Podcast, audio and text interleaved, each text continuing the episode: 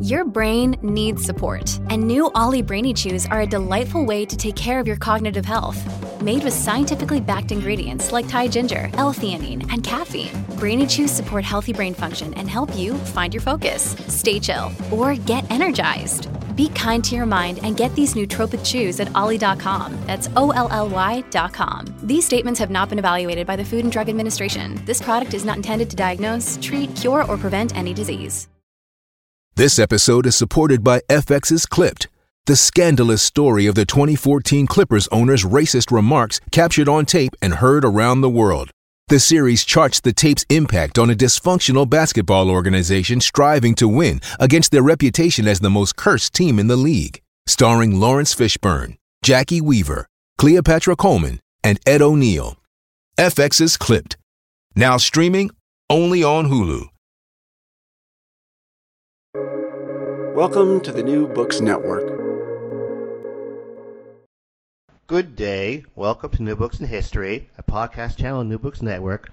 My name is Dr. Charles Coutinho of the Royal Historical Society. I'm a host on the channel, and today we are pleased and indeed honored to have with us Master Historian Professor Jeremy Black. Professor Black is Professor Emeritus of History at the University of Exeter. He is without a doubt the most prolific historian in the Anglophone to world today having written well over 150 books.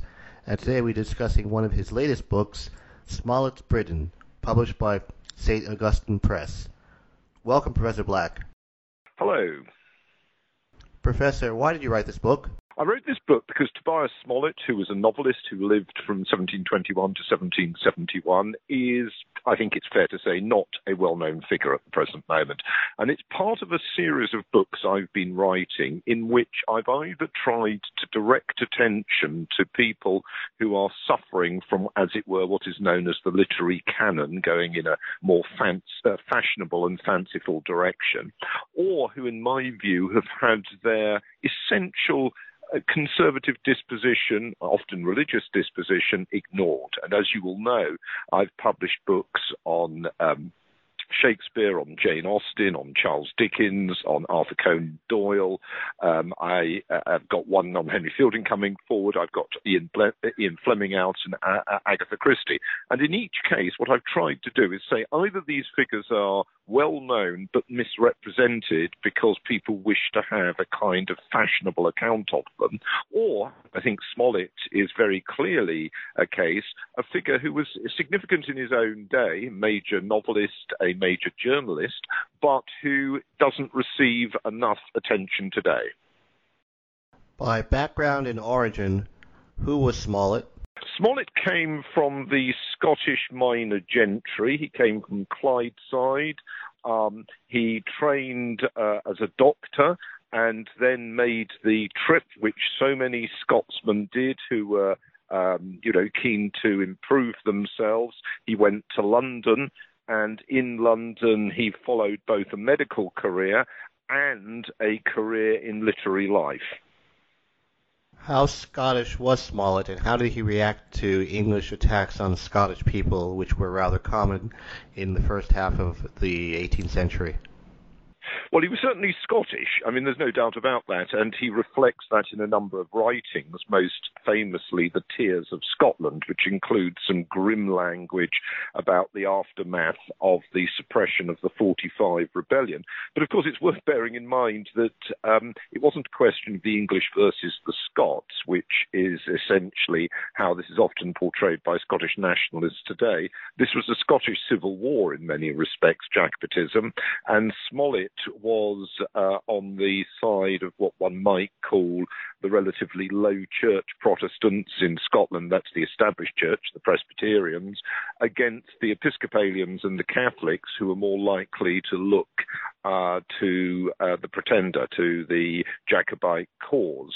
Um, so Smollett both uh, presented himself uh, as a North Briton and indeed had some of his characters in that light, notably um, the protagonist in his novel Roderick Random, uh, in which the protagonist in fact finds a significant degree of hostility in London to Scots, but at the same time, Smollett very much invested both personally and in his writing in the notion of a Briton. And I think that's quite interesting. I mean, he's not unique in that. If you think of another novelist journalist, Oliver Goldsmith, who was an Irishman who studied medicine in Edinburgh, went to uh, London, and again uh, became a figure in London literary life.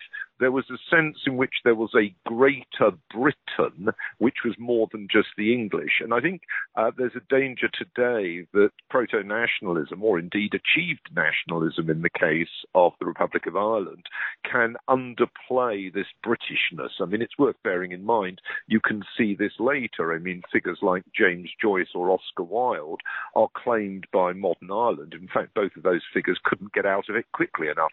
Um, and Wilde, of course, was essentially uh, an English uh, figure, or he would have seen himself a British figure. And again, you can see the same with American uh, literature. Um, many of the great American literary figures, artistic figures, stayed in America and can be seen in nationalist terms, but others, I mean, one can think, for example, going back to the 18th century, particularly like the painter Benjamin West, or more recently, people like T.S. Eliot or Henry James, for him, uh, all uh, moved to London and saw themselves as part of a greater Anglosphere, one that wasn't defined by Englishness.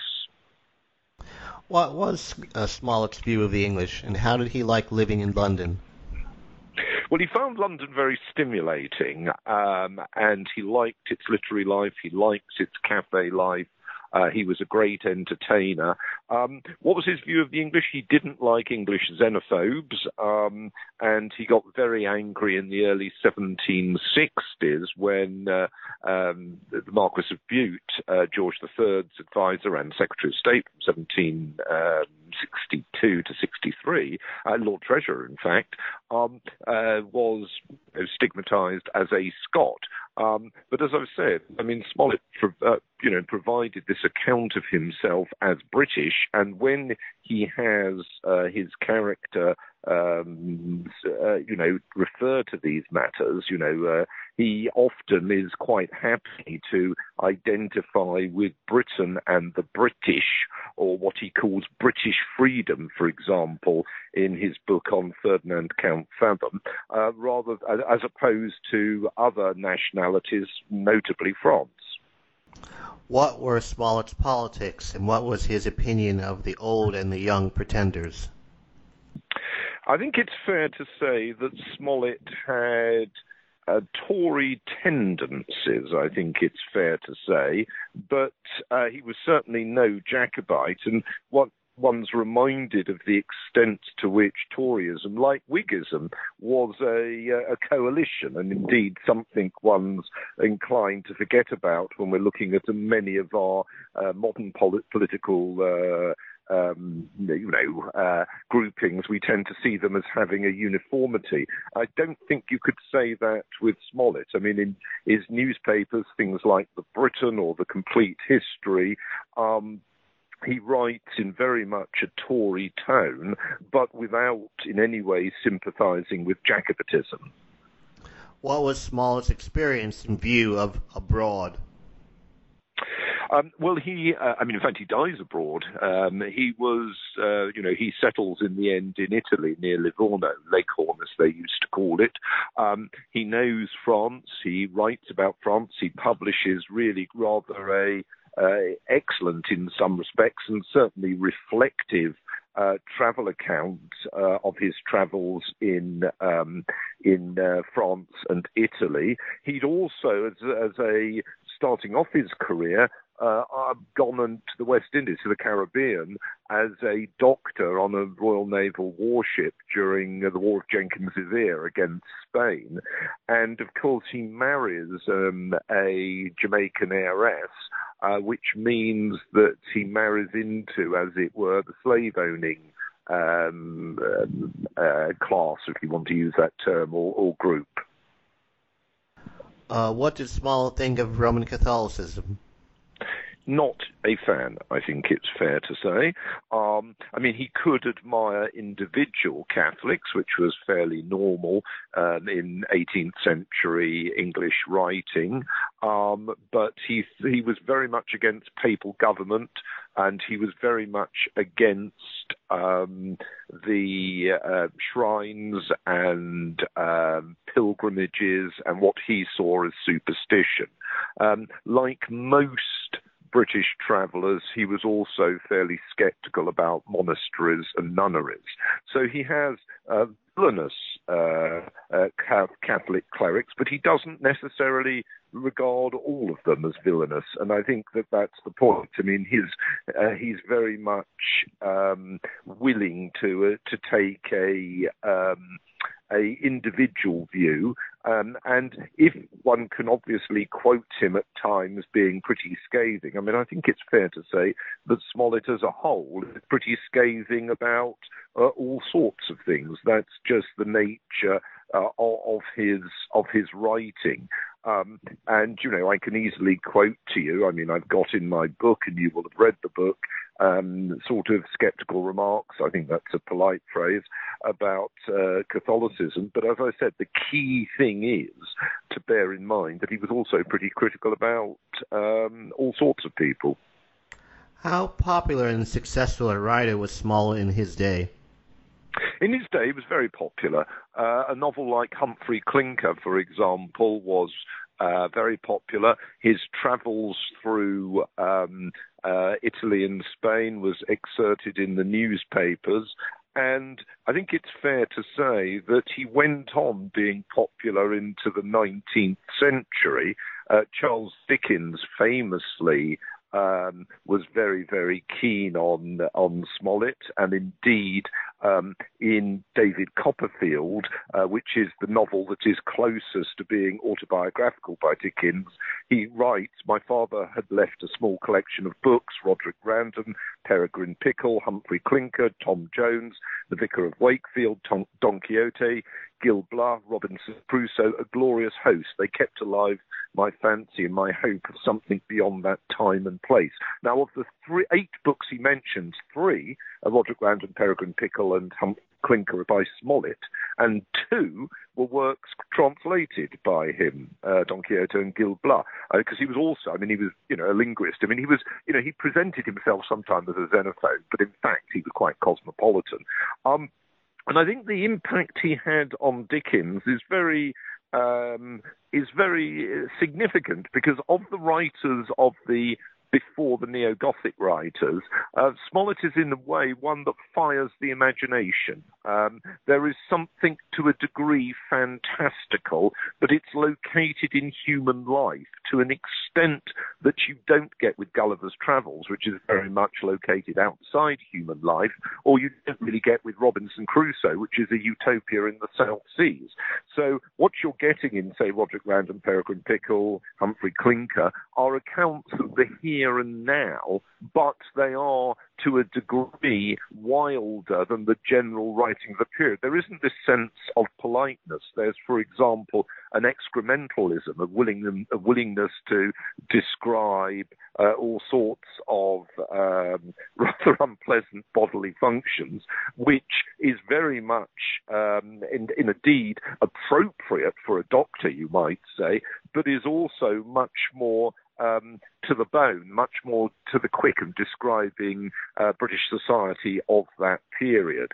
And I think it also uh, is worth bearing in mind that that links to the humour of, of Smollett. Now, the humour can be a bit savage uh, at the expense of people, but there is a continual attempt to to provide uh, humour, um, and sometimes it's you know it's uh, uh, it's being very sardonic about the reforming uh, ideology of the period. So in Peregrine Pickle, um, come, his character comes across somebody who's interested in agricultural improvement. And I'll quote the passage, it's slightly long, but it's interesting. A gentleman of a very mathematical turn who valued himself upon the improvements he'd made in several domestic machines and now presented the plan of a new contrivance for cutting cabbages in such a manner as would secure the stock against the rotting rain and enable it to produce a plenteous aftercrop of delicious sprouts. in this important machine, he had united the whole mechanic powers with such massy complication of iron and wood that it could not have been moved without the assistance of a horse and a road made for the convenience of the draft. Now, this was absolutely humour typical of Smollett. He's um, he's got his sense of the absurd there, which he continually has. Um, he's making fun of agricultural improvement. He's making fun of the way it's usually written about in the very magazines and newspapers that he also wrote for.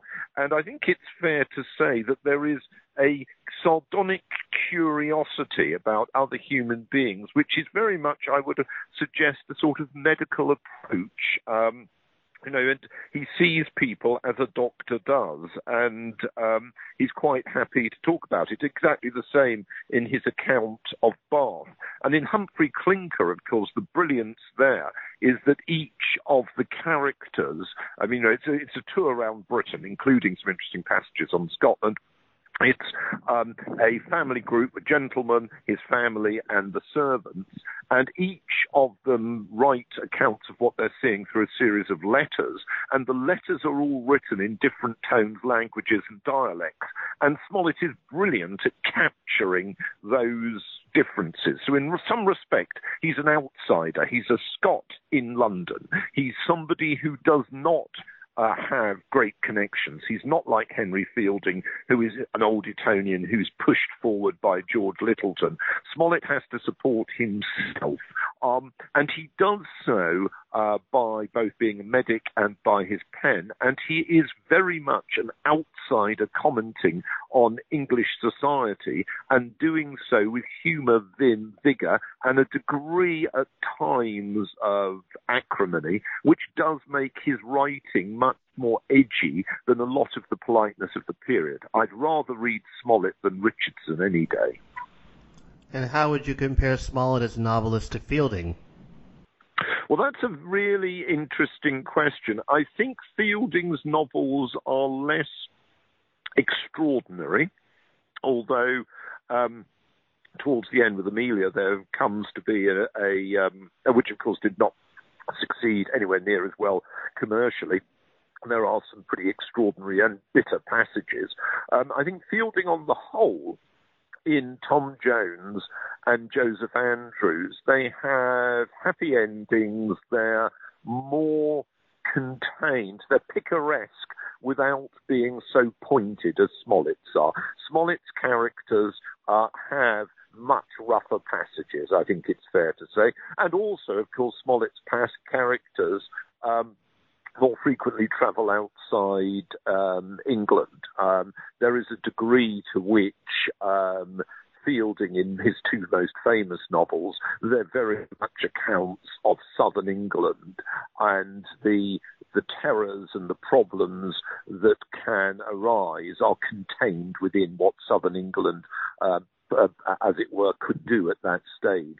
Whereas in uh, Smollett, you go to the New World, um, you know, you have a, a, a more edgy sense of things. In that respect, it's more similar to Defoe with things like Moll Flanders and Colonel Jack. How has Smollett's reputation held up since his passing?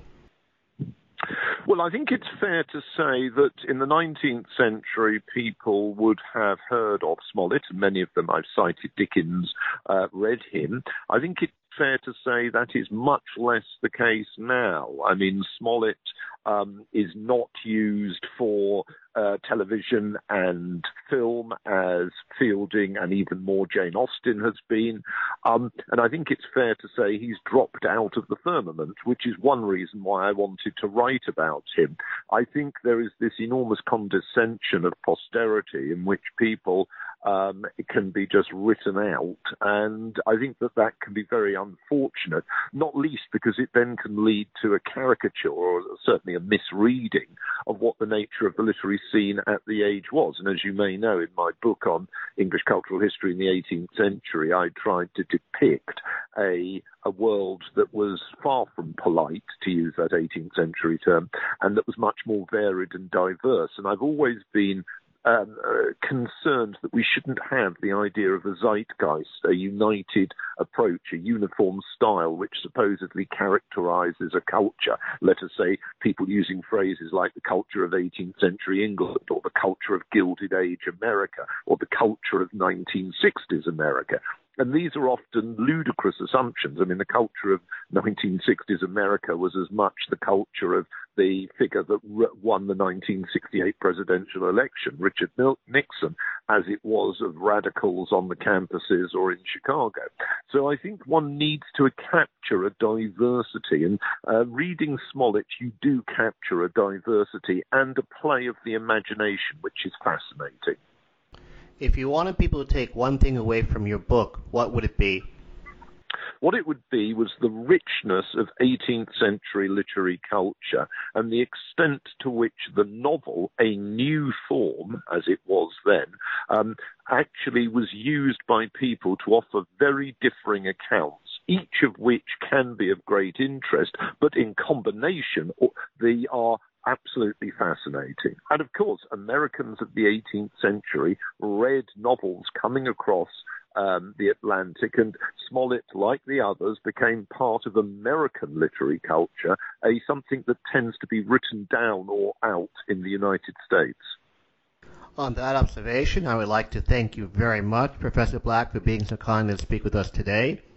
This is Charles Coutinho. You've been listening to New Books in History, a podcast channel on New Books Network. Thank you, Professor Black, very much. Thank you very much.